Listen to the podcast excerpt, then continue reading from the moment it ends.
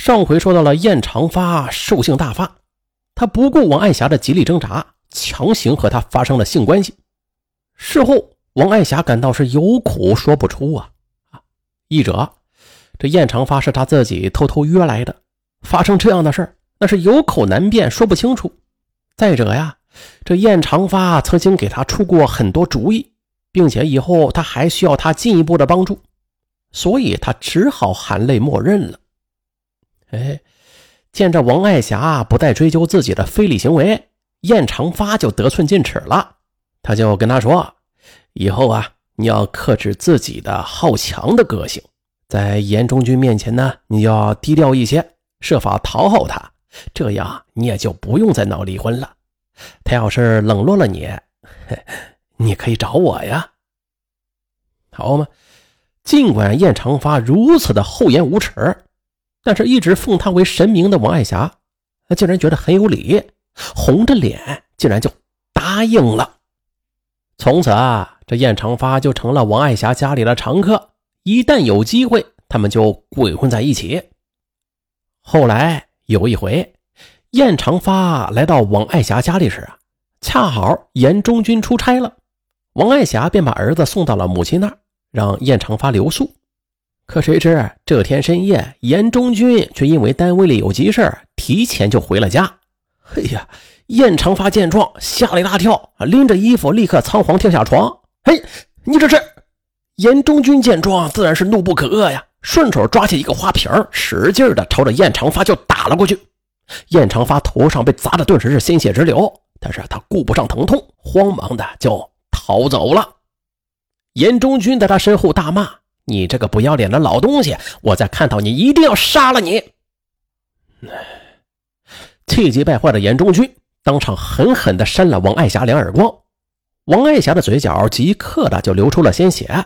她委屈地说：“是燕长发强迫自己干的。”说着，扑通跪在地上，哭着向丈夫求饶：“看在儿子的份上，求你饶恕我吧！我保证今后再也不见燕长发了。”绝对再也不做对不起你的事了。可是严中军是个很爱要面子的人，他对妻子做出这样的龌龊勾当，使他难以忍受。当即，他再次郑重地向妻子提出了离婚。王爱霞担心自己离婚之后一无所有，而且啊会影响自己的仕途，于是他上前就抱住了严中军的腿，痛哭起来，说：“要是严中军和他离婚呢，他就马上自杀。”严中军也是担心这事情闹大无法收拾，同时啊也不愿意家丑外扬，只好暂时放下了离婚的事情，说啊等以后看看再说吧。之后，王爱霞为了挽救自己的婚姻，尽可能多的去做家务，想方设法讨好丈夫，细心照料他们的儿子啊，竭力的去做一个贤妻良母。就这样，他们夫妻就恢复了表面上的平静。可实际上，仍然是同床异梦。王爱霞在寂寞和苦闷之中，又情不自禁地想起了燕长发，开始悄悄地恢复了二人的幽会。再后来，王爱霞在燕长发的鼓励和策划之下，在竞争上岗中当上了市妇联副主席。这时的王爱霞那是踌躇满志，对她的职位和家中的一切就更加在意了。他时刻害怕严中军闹离婚，因为那样他不仅会一无所有，而且会因为丑行曝光而被免职。为此，王爱霞就经常偷偷给燕长发打电话，商量着如何对付严中军呢？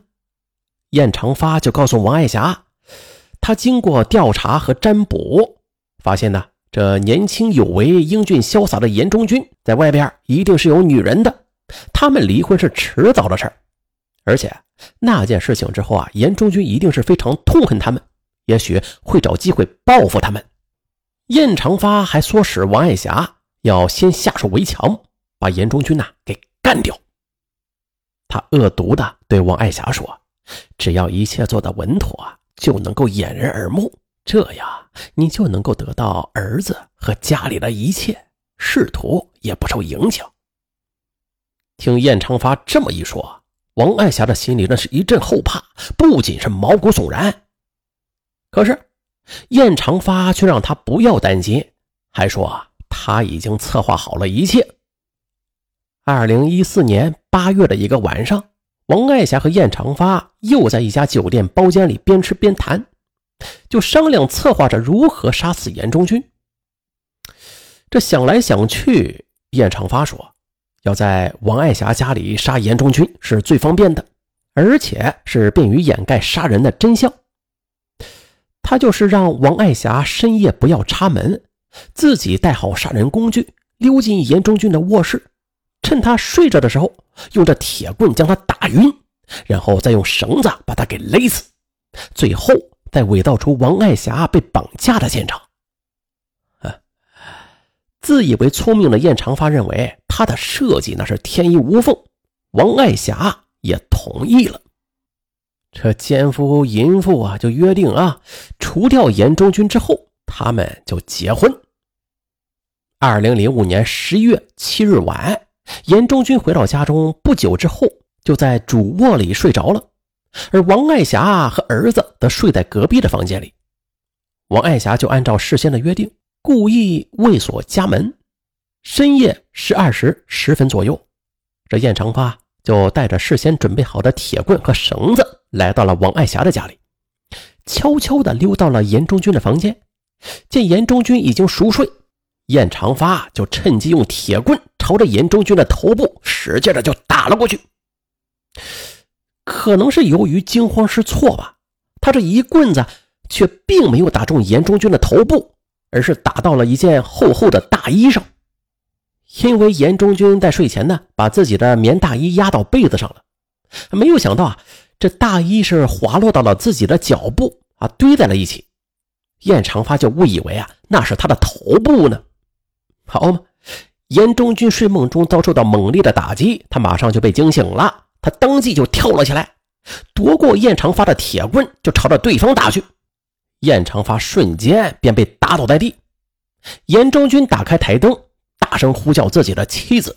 他呢也是害怕妻子遭人暗算。可这时燕长发又爬了起来，并且拿着台灯朝着严中军就猛砸了过去。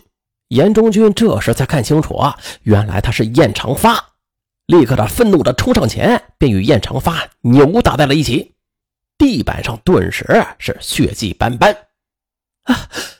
旁边的王爱霞看到眼前这一幕可怕的场景，一时不知所措。因为一个是自己的丈夫，一个是自己所谓的精神导师。最终，这年长的燕长发毕竟不是严中军的对手，不一会儿的，燕长发就被打晕在了地上。王爱霞担心打出人命，便不顾自己的丑行曝光，拨打了幺幺零报警。不到五分钟。登封市刑警立刻赶到，将当事人呢就带到了公安局询问，并且很快就查清了内幕。王爱霞和燕长发对他们谋杀严中军的犯罪事实也是供认不讳。燕长发因为涉嫌故意杀人罪，被登封市人民检察院批准逮捕。再说这边，听说这市妇联副主席涉嫌谋杀自己的丈夫。人们简直是难以置信，一时众说纷纭。